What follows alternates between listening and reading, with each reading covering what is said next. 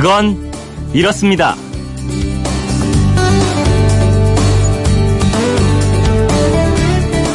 안녕하십니까. 오승훈입니다. 중국 사람들이 역사 인물 중에 최고의 스승으로 꼽는 인물 누굴까요? 중국 정부는 이분이 태어난 날을 국민 독서의 날로 정했고요. 대만에서는 오래전부터 스승의 날로 기념하고 있습니다. 바로 공자인데요. 명심보감에 나오는 공자의 3계도 혹시 들어보셨습니까?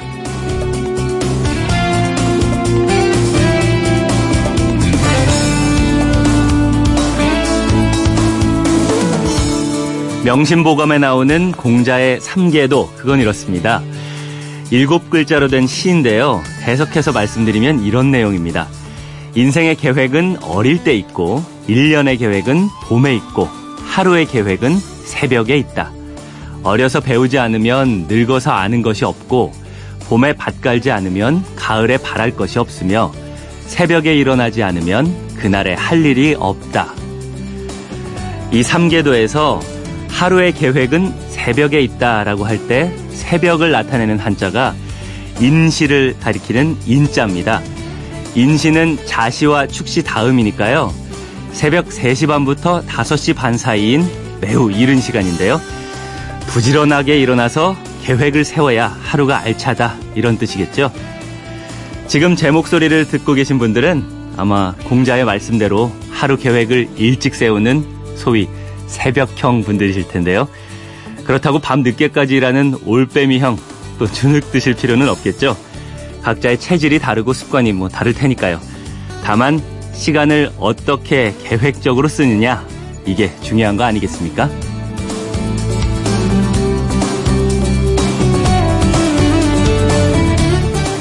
(7월 21일) 토요일 그건 이렇습니다 오승훈입니다 여름이 되고 무더위가 기승을 부릴수록 이 나무와 또 나무들이 모여서 만드는 숲의 가치가 더 크게 느껴지는데요. 토요일 첫 순서 나무를 배우는 시간입니다. 바로 시작하죠.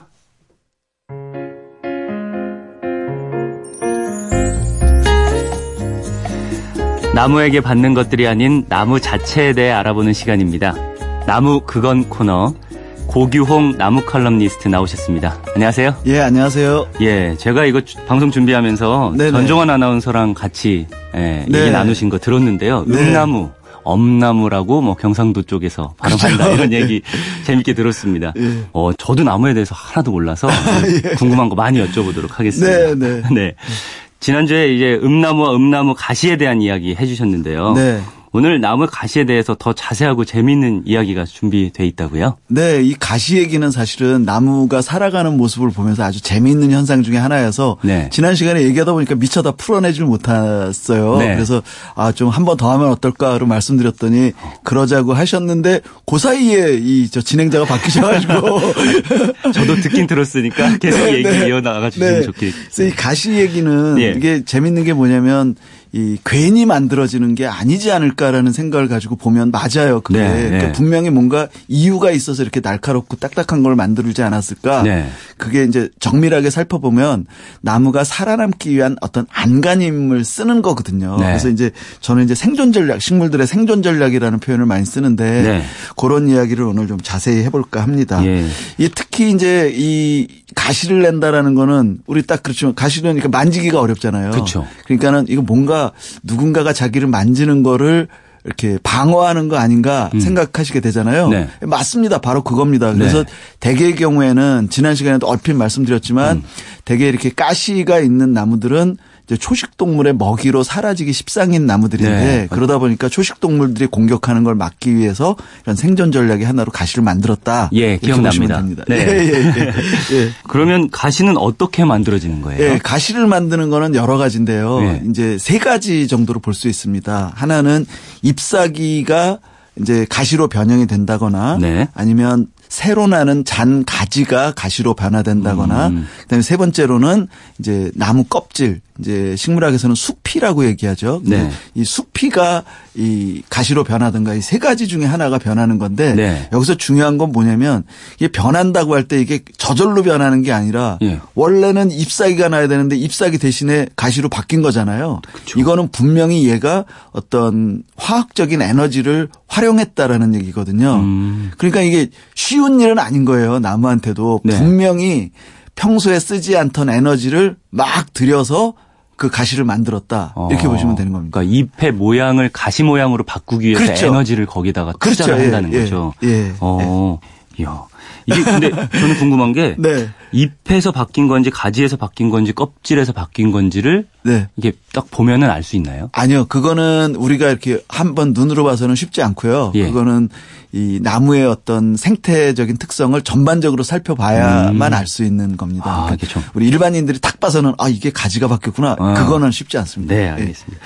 예. 이 가시가 생존 전략이라는 거는 어떻게 한 건가요? 그게 이제 말씀드렸듯이 일단 가볍게 생각하면 왜 변화했느냐? 그건 살아남기 위해서 변화했다 이렇게 가볍게 생각할 수 있는데 예. 아주 재미있는 사례를 들어서 설명드리면 더 재밌을 거예요. 음.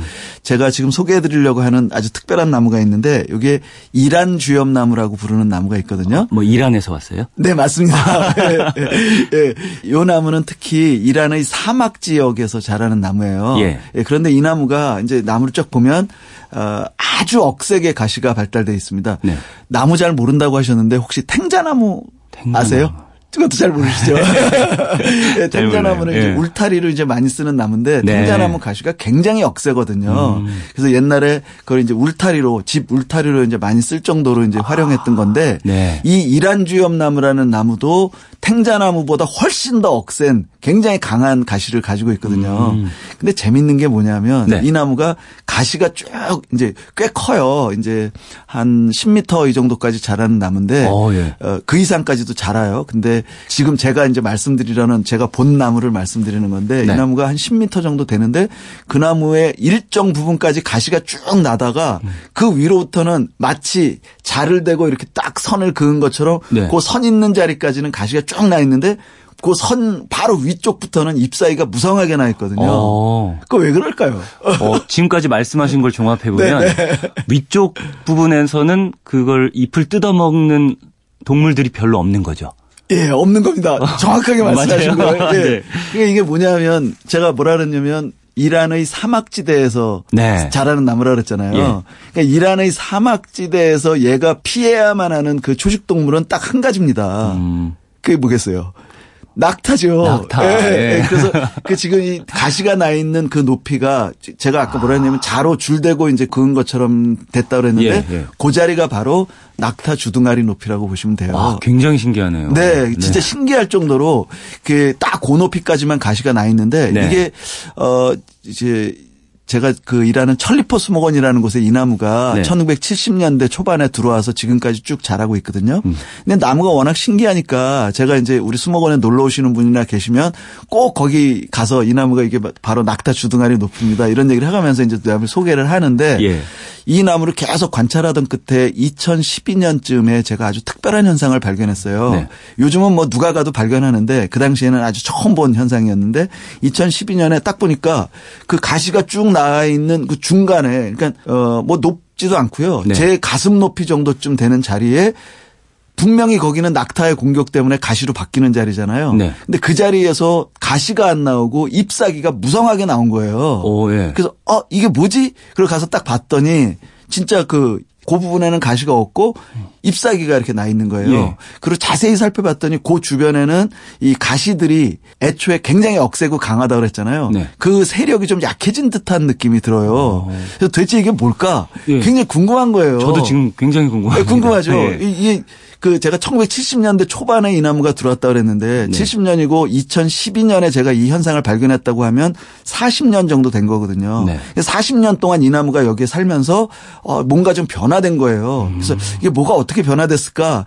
그러면 아주 쉽게 생각하기에는 뭐냐 하면 이 나무가 지금 당장에 어, 즉 40년 동안 바로 이 자리에서 살았는데 사는 동안 40년 동안 수목원은 사막지대가 아니잖아요. 예. 그러다 보니까 이 지역에서 낙타의 공격을 받은 적이 한 번도 없는 거예요. 네. 그걸 얘가 아는 거죠. 40년 동안 그걸 깨닫고. 네. 네. 그래서 40년 동안 공격이 없었다. 음. 그러니까 공격이 없으니까 어, 이 앞으로도 있을까 없을까 그러면서 얘가 가만히 이제 궁리를 한 거죠. 어, 예. 그래서 보니까 여기는 수목원이니까 자기를 공격하기보다는 도리어 자기를 보호해주고 저 같은 사람은 가서 좋아서 어쩔 줄 모르고 쳐다보고 있고 음. 그러는 게 얘는 너무 좋았던 거예요. 그래서 아까 제가 처음에 그래서 일부러 그 얘기를 계속 강조했던 건데 이 가시를 내기 위해서는 에너지를 써야 된다 그랬잖아요. 네네. 근데 굳이 일부러 에너지를 써서 가시를 내지 않아도 자기가 아. 살아가는데 아무 문제가 없다라는 걸 아니까 원래 모양대로 그냥 예, 그러니까 편안하게 자기가 하고 싶은 걸 하는 아. 거예요. 예.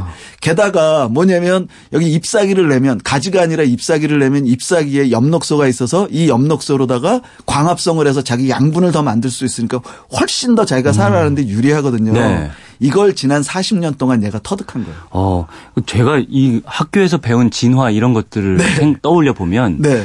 이게 세대를 거듭하면서 변화된다 이렇게 생각만 했는데 네. 지금 말씀하신 대로라면은 네. 그냥 나무 하나가 예. 자기가 스스로 생각해서 바꿨다 이렇게도 볼 수 있을 것 같은데요. 네. 그 나무가 이렇게 혼자서 판단을 한다, 생각을 한다. 네. 이런 게 가능한 건가요? 그 지금 말씀하시는데 말씀을 저절로 뭐라 그러셨냐면 나무가 생각을 해서라고 얘기하셨잖아요. 네.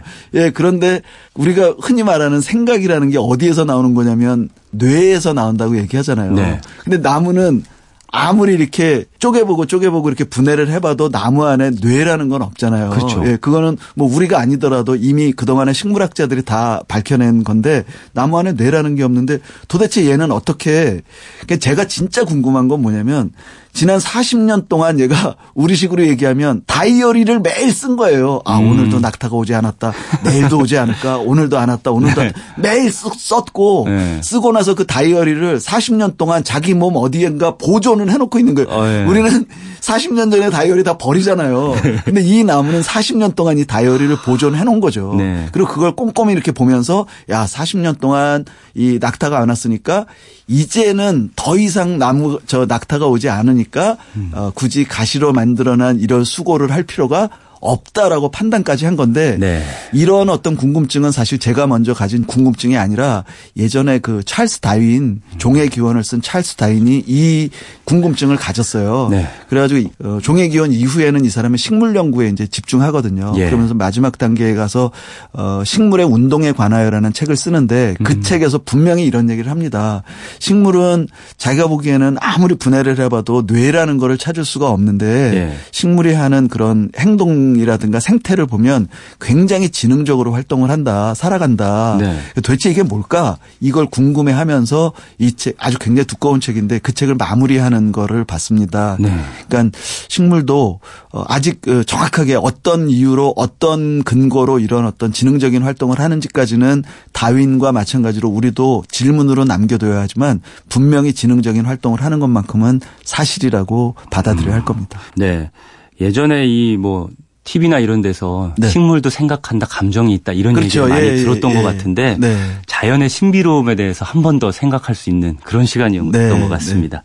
네. 네, 지금까지 고규홍 나무 칼럼니스트와 함께했습니다. 오늘 말씀 감사합니다. 네, 고맙습니다.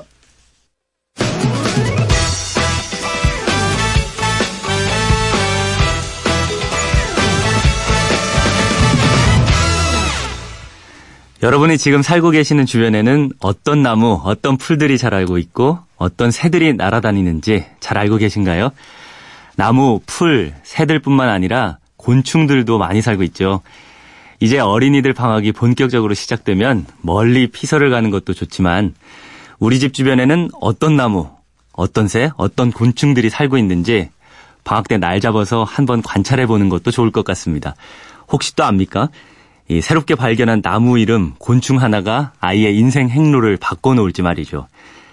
그건 이렇습니다. 오승훈입니다.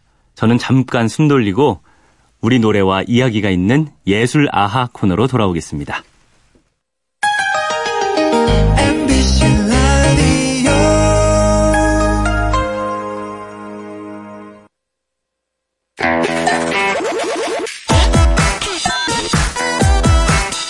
알찬 지식 과 정보, 생활의 지혜가 가득한 그건 이렇습니다.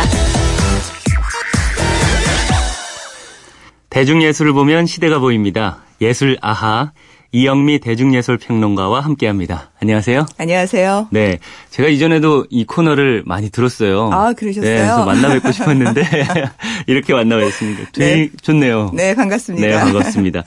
네, 오늘 어떤 곡들을 또 소개해 주실 건가요? 네, 여태까지 여름바다의 피서 이야기를 쭉 했었는데요. 네. 그 이야기를 한 김에 그냥 아예 여행 이야기로 좀 넘어가 보면 어떨까 싶습니다. 음, 여행 이야기요? 네. 저 여행 굉장히 좋아합니다. 아, 그러세요? 네. 저는 좋아는 하는데 많이는 못 가요. 음. 네, 길게 가려면 막 빼야 되잖아요. 그렇죠. 엄청나게. 일정 다 빼야 되죠. 네, 예. 네. 그게 좀 쉽지는 않아요. 음. 예전에도 사실 여행들을 다녔을까 이런 생각들 참 많이 하게 되는데요. 요즘 보면 왜 텔레비전에서 여행이 거의 대세라고 할 정도로 그렇죠. 온갖 예능에서 다 여행을 다루잖아요. 맞아요. 그 많은 사람들의 취미가 된 것 같기도 하고요. 그렇죠. 네. 그러니까 이제 여행이 취미가 됐다는 얘기가 정말 실감이 나고 음. 자기가 못 가더라도 여행을 취미로 꿈꿔보는 사람도 굉장히 늘어나고. 네. 그러니까 텔레비전에서 나온다는 건 그만큼 그 욕망이 많다는 얘기잖아요. 가고 그, 싶어. 그렇죠. 뭐 맞아요. 떠나고 싶어. 예.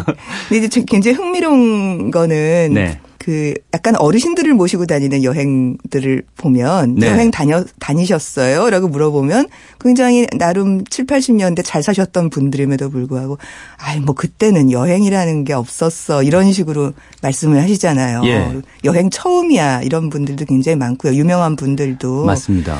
여행에 대한 생각이 지금처럼 음, 뭐 늘 여행은 갈 수 있는 거고 여행을 취미로 삼을 수 있는 음. 그런 시대가 그렇게 어, 옛날부터 그랬던 건 아닌 것 같아요. 아주 네. 최근의 현상이라는 생각이 좀 듭니다. 음. 그러니까 노래에서도 보면 여행 노래가 없지는 않은데 여행에 대한 감각이 옛날엔 굉장히 지금과는 달랐다는 느낌이 들어요. 음, 어떤 감각이 그 어떤 느낌이 좀 다르실까요? 그러니까 집 떠나서 헤매는 사람 얘기든 되게 많아요. 아, 네. 뭐, 그걸 여행이라고 생각할 예, 수 그렇게 여행이라고 생각할 수가 없죠. 그러니까 네. 그냥 나그네는 굉장히 많아요. 음. 근데 그게 나그네는 되게 불편하고 힘들고 집에 돌아가고 싶고 그런 거잖아요. 네. 여행은 즐기러 나오는 거고. 그렇죠. 그래서 나그네를 빼고 나면은 그렇지 않고 정말 순수하게 즐기는 여행의 노래가 옛날에는 참 드물어요. 음. 그러니까 그건 굉장히 어, 여행이 취미가 아니었던 시대, 여행을 네. 아무나 다닐 수 없었던 시대였다라는 음. 얘기죠. 그렇군요. 이게 사실 지난주에 들은 건데 제가 뭐 도시 탈출 이런 것들 네. 노래들 많이 네. 나온 거 보면은 어, 그 요즘에나 돼야 이제 90년대나 그렇죠. 돼야 90년대 후반이 도시를 떠나자 이런 식의 여행 얘기가 나오기 시작했다 이렇게 이해를 할 수 있겠네요. 네, 네, 저는 이제 1930년대 후반 네. 대중가요가 우리나라에 처음 정초되는 첫 시기에 대한 노래부터 들려드리려고 하는데요. 네. 구태여 여행에 대한 노래를 찾는다 하면은 이 정도의 노래를 꼽을 수 있지 않을까 어, 싶습니다. 어떤 노래일까요? 어, 대한팔경이라고 지금은 이런 제목으로 부르고 있는 노래인데요. 예. 오늘은 이제 황금심 씨의 목소리를 들을 거예요. 음. 근데 원래 이 노래는 1930년대 말에 선우일선이라는 가수가 부른 조선 팔경가 였습니다. 네. 근데 그 왜 제목이 바뀌었는지는 아시겠죠? 해방하고 나서. 음. 조선이라는 말을 쓰기가 싫은 거예요. 남한에서. 아. 왜냐하면 북한이 조선을 쓰니까. 그렇네요. 네. 그래서 분단과 함께 이렇게 바뀐 게 굉장히 많거든요. 아, 그래서 제목까지 바뀐 거예요. 네. 제목까지 바뀌어버렸어요. 그래서 조선 팔경가가 아니라 대한 팔경으로 아예 음. 제목이 바뀌어서 어, 이렇게 계속 많은 분들이 요즘 뭐 커버곡이라고 하죠. 다시 부르고 다시 부르고 했습니다. 네. 오늘은 황금심 씨의 목소리로 듣겠습니다. 네.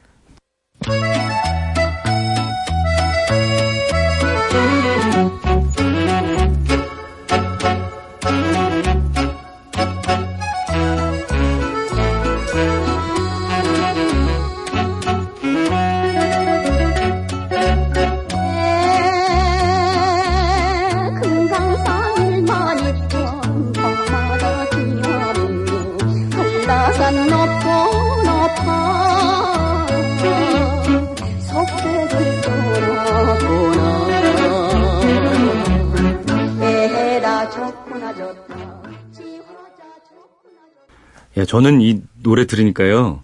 네. 이 황금심이라는 가수분도 생소한데 아. 이 목소리도 사실 요즘에 나오는 이런 목소리가 아니잖아요. 아, 전혀 아니죠. 예. 이분은 30년대 말에 데뷔하셨고요. 예. 고복수라고 원로 가수, 타양사리를 불러던 원로 가수하고 부부셨어요. 음. 그래서 그 당대에는 얼굴도 예쁘장한 데다가 네. 글쎄요 한 빅5 정도 여가수 이 정도에 오. 드시는 예, 그 정도의 분이시고요. 예. 꽤 오랫동안 장수하셔서 옛날 노래들을 이제 옛날 가수분들이 사라지거나 돌아가시거나 그러면 이제 부를 사람이 없게 되잖아요. 네. 그래서 옛날 감각으로 노래를 계속 다시 부르셨던 그런 음. 분입니다. 요즘으로 하면은 뭐 리메이크곡 이런 그렇죠. 식으로 해서 네, 네. 네, 한꺼번에 이렇게 앨범 예, 예, 그렇죠. 무슨 뭐 네. 가요 반세기, 가요 백년사 뭐 아, 이런 네. 식으로 몰아놓는 음반에서 옛날 오리지널 가수가 없어지면 네. 이분이 다시 부른 노래가 굉장히 많아요. 그렇군요. 뭐 사실 이분의 오리지널 곡도 굉장히 많습니다. 음. 뭐 삼다도 소식 같은 1950년대 노래도 있고 네. 혹은 알뜰한 당신 같은 정말 최고의 히트곡이라고 할수 어, 있는. 저도 아는 것 같아요. 네네. 네. 그 노래가 다 황금심의 노래입니다. 아. 근데 이제 원래 오리지널 가수가 선우일선인데요. 네. 이게 조선에서 대한으로 바뀐 거는 그렇다 치더라도 도대체 선우일선은 어디로 갔길래 황금심이 계속 이 노래를 부르고 있는가. 네. 어, 남쪽에 남질 않았어요, 이분이. 아. 그러니까 평양 기생 출신이에요. 예. 그러니까 일제 때는 이렇게 기생 출신의 가수들이 꽤 있거든요. 음. 그러니까 그 당시만 하더라도 기생이 그냥 공인받는 직업쯤 돼요. 네. 그러니까 우리가 지금 생각하는 거하고는 좀 다르게 음. 기생이라고 하는 게 일종의 예능을 파는 고급한 기생들이 네. 꽤 있었고 권번이라고 하는 기생 조합에 소속되어야 이제 뭔가 일을 할 수 있었어요. 아 조합까지 있었어요. 네, 네. 권번이 음. 기생 조합이에요. 네. 그러니까 남자들 중에서 왜 옛날에 국악하셨던 어르신들 네. 이런 분들도 어디 무슨 술자리에 가서 노래를 부르거나 그런 걸 하려면 권번 소속이 돼야 돼요. 음. 그러니까 그래야 그 요청이 건번으로 오는 거예요. 요즘으로 치면 기획사예요. 여기가. 그렇겠네요. 네. 아니면 뭐 가수협회라든지. 네, 네. 거의 그런 거예요. 그러니까 그렇죠. 그러니까 기획사를 연락해서 무슨 가수 몇 명 필요합니다. 무슨 아. 이벤트에서 그렇게 얘기하잖아요. 그렇게 해서 심지어 그 건번에서는 그 기생 학교를 운영해서 음. 3년짜리, 2년짜리 이런 기생 학교들에서 기생을 키워냈고요. 네. 그 권번의 기생 학교의 그 커리큘럼 보면 거의 요즘 예술대학 보다 훨씬 수준이 높아요. 음. 정말 최고의 그 명창 명무들한테 소리와 춤들을 배웠습니다. 손일선은 평양 기성권번 출신의 아주 그 유능한 얘기였고요. 네. 근데 이제 그 신민요를 부르는 대중가요권으로 나와서 그야말로 신민요의 여왕이라고 불린 빅3 중에 거의 최고봉, 어, 셋 중에서도 가장 잘 나가는 그런 사람이었는데 네. 고향이 평양이다 보니까 그냥 남았어요. 그러니까 네. 이건 이제 월북도 아니고 재북이라 그래요. 음. 그냥 북쪽에 남았다. 자기 네. 고향이니까 뭐 네. 어쩔 수 없이 넘어간 게 아니에요. 네. 남쪽 넘어간 것도 아니에요. 그래서 이 노래가 그냥 오리지널 가수가 없는 그런 노래가 돼버렸기 때문에 네. 뭐 해방 후에는 황금심, 최숙자, 박재란 정말 많은 가수들이 이 노래를 대한팔경이라는 제목으로 다시 불렀습니다. 그렇군요. 네. 노래로 다시 돌아와 보자면은 이게 제가 들으니까 여행을 떠나자 이런 내용보다는 그냥 여행지 곳곳을 이렇게 짚어주는 뭐 그렇죠. 이런 느낌이 좀 나요. 네, 네. 그러니까 정말 잘 보셨는데요. 음. 여행의 실감이 없어요. 음. 그게 여행 노래인 건 맞아요. 네. 근데 여행 가고 싶은 여행지를 나열하는 것이지. 그렇죠. 금강산 1만 2천 복마다 기함이요. 그러다가 갑자기 뭐 한라산으로 확 뛴다든가. 예. 그러니까 사실 금강산에서 한라산이 어딥니까 당시에 정말 말도 안 되는 네. 건데 서울 여... 대전 대구 부산 찍는 그건 이제 기차 타고 찍는 느낌이라도 네. 나는데 네. 이거는 그냥 뭐 벙벙 뛰어요. 그렇죠. 그러니까 여행에 실감이 없이 무슨 한국 관광지 소개 노래 쯤 음. 되는 네. 그야말로 조선의 팔경을 노래하는 것 같은 네. 그런 게 좀 많아요. 그래서 음. 그 얘기는 뭐냐면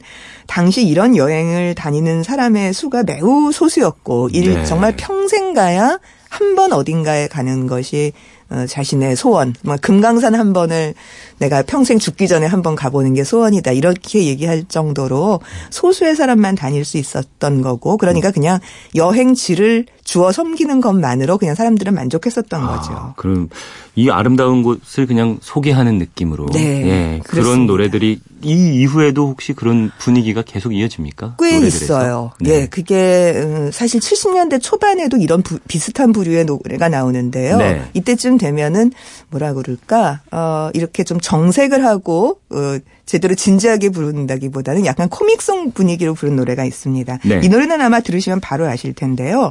서수나 마청일이 부른 팔도유람입니다. 네, 예, 저 이거 압니다. 같이 들어보시죠. 네. 삼천리 금수강산 너도 나도 유람하세 구경 못한 사람 일랑 후회 말고 팔도 강산 모두 같이 구경 가세. 자 슬슬 한번 떠나가 볼까요?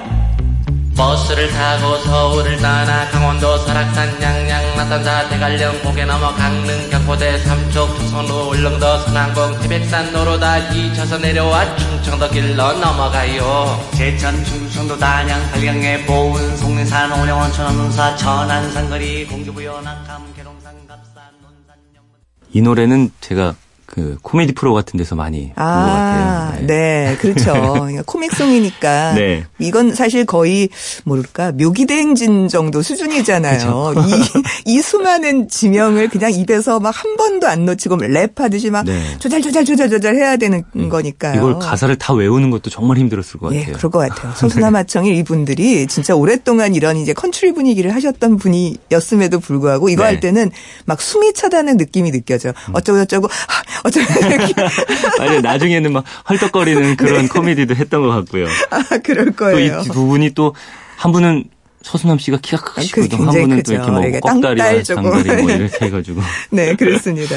네. 지금 이 노래에서도 그렇고 팔도를 유람을 하기는 하는데 실제 여행이란 느낌이 들진 않잖아요. 그냥 네. 유람일 뿐이고 맞습니다. 이제 명승지나 중요하게 봐야 될 것들을 나열하고 있는 이런 거죠. 근데 음. 이런 식의 설정이 심지어 영화에도 있어요. 음. 1967년에 그 유명한 영화 팔도강산이라는 그 영화에 국립영화 제작소가 만든 일종의 정부 홍보 영화인데요. 네. 여기서도 보면은 거의 뭐 한 몇 달, 1년 가까이 걸릴 것 같은 전국 유람을 두 노인이 하고 있어요. 네. 정말 말도 안 되는데 무슨 충청도에 첫 번째 딸네 집이 있다. 그러면은 무슨 온천장을 간 다음에 그 다음에는 속리산을 가고 그 다음에는 저기 무슨 뭐 단양에 있는 네. 시멘트 공장을 가는 거예요. 예. 근데 같은 충청권이지 정말 먼 곳이거든요. 네, 그럼 이 두 노인은 그 영화에서는 뭘 타고 이동을 하나요? 그런 게 별로 없어요. 없어요. 예, 장소에 그냥, 가서 그 장면 가요. 나오고 이렇게. 예, 가끔 버스나 이런 게 나오기는 하는데 아, 네. 사실 그렇게 간다는 그 중간 이야기가 별로 없이 아, 정말 뭐 신발도 별로 아닌 고무신하고 단장 하나 짚고 한복 입은 할머니 할아버지 둘이서 여기저기를 다니고 있는 진짜 좀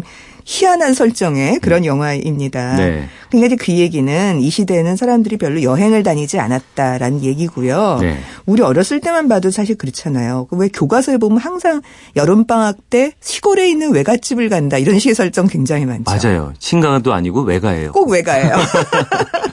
아, 정말 웃겨요. 왜, 왜, 왜 갈까? 혹은 할머니 집, 시골에 있는 할머니 집. 네. 그러니까 지금처럼 지방에 숙소 잡아놓고 여행을 한다. 이런 네. 게 가능하지 않았고, 8, 90년대 초반만 해도 아마 그랬을걸요? 그냥 음. 지방에 가요. 네. 가서 그때부터 숙소 잡아야 되거든요. 그렇죠. 어떻게 네. 숙소를 잡겠어요. 지금처럼 인터넷이 있는 것도 맞네요. 아니고 전화번호를 알 수 있는 것도 아니고 방도 안 보고 그쵸. 어떻게 숙소를 잡겠어요. 그러니까 호텔방 예약하지 않는 한 음. 보통 민박이나 여관이나 뭐 이런 데를 잡는 거는 그냥 직접 가서 그때부터 수소문을 해야 되기 때문에 네. 아이들 다 데리고 가족이 무슨 여행을 떠난다 이런 거는 정말 시골의 외갓집 할머니 집이 아니면 가능하지 않은 거였습니다. 네.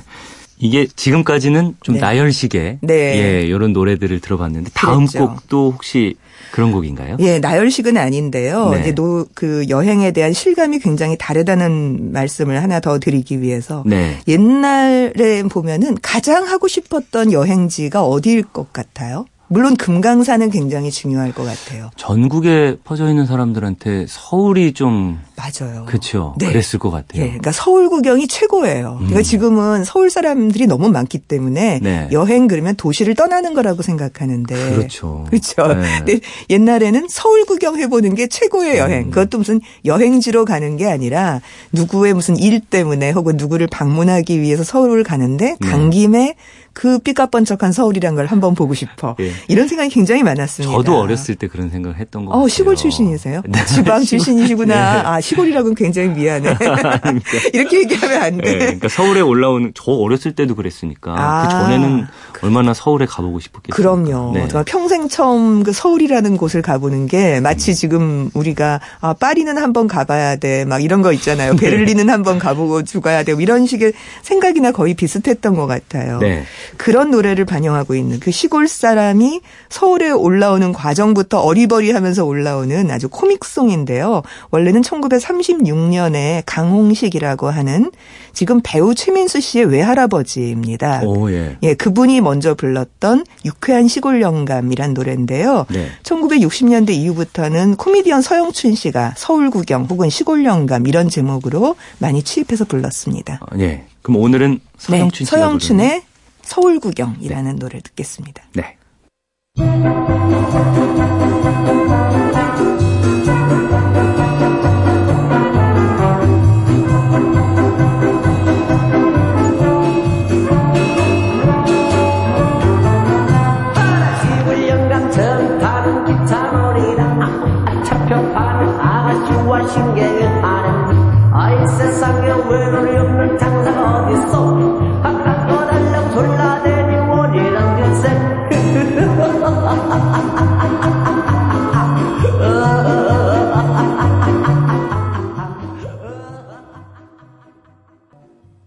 이건 저한테도 굉장히 익숙한 노래인데 네. 시골 영감 처음 타는 이, 이 부분을 정말 네. 많이 불렀던 것 같아요. 그렇죠. 네. 이게 그만큼 유명한 노래예요.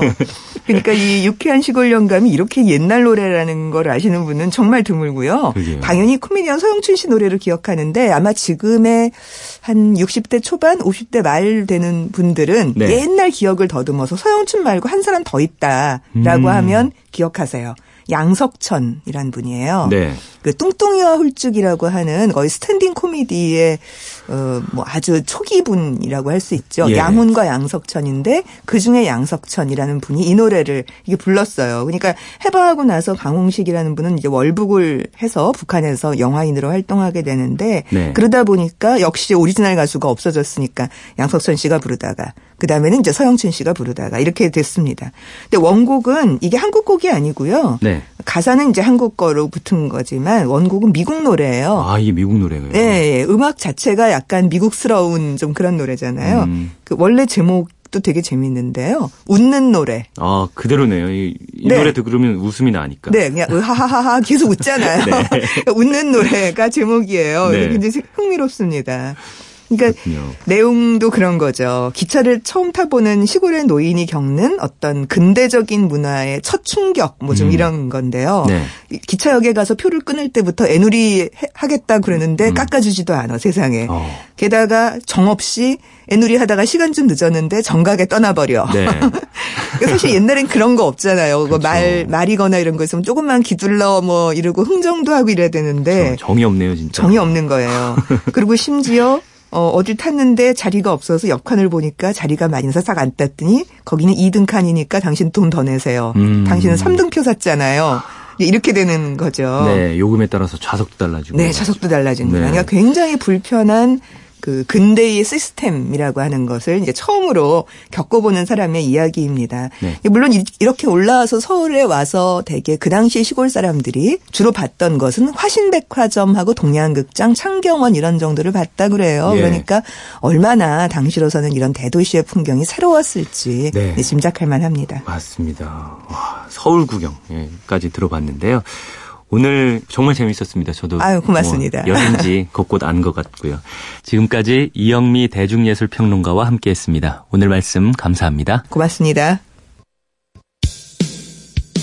네, 여행에 관한 곡 한 곡 더 보내드리면서 오늘 순서 마무리하겠습니다. 조용틀의 여행을 떠나요입니다. 저는 내일 다시 찾아오겠고요. 지금까지 아나운서 오승훈이었습니다. 토요일 아침 모두 힘내십시오.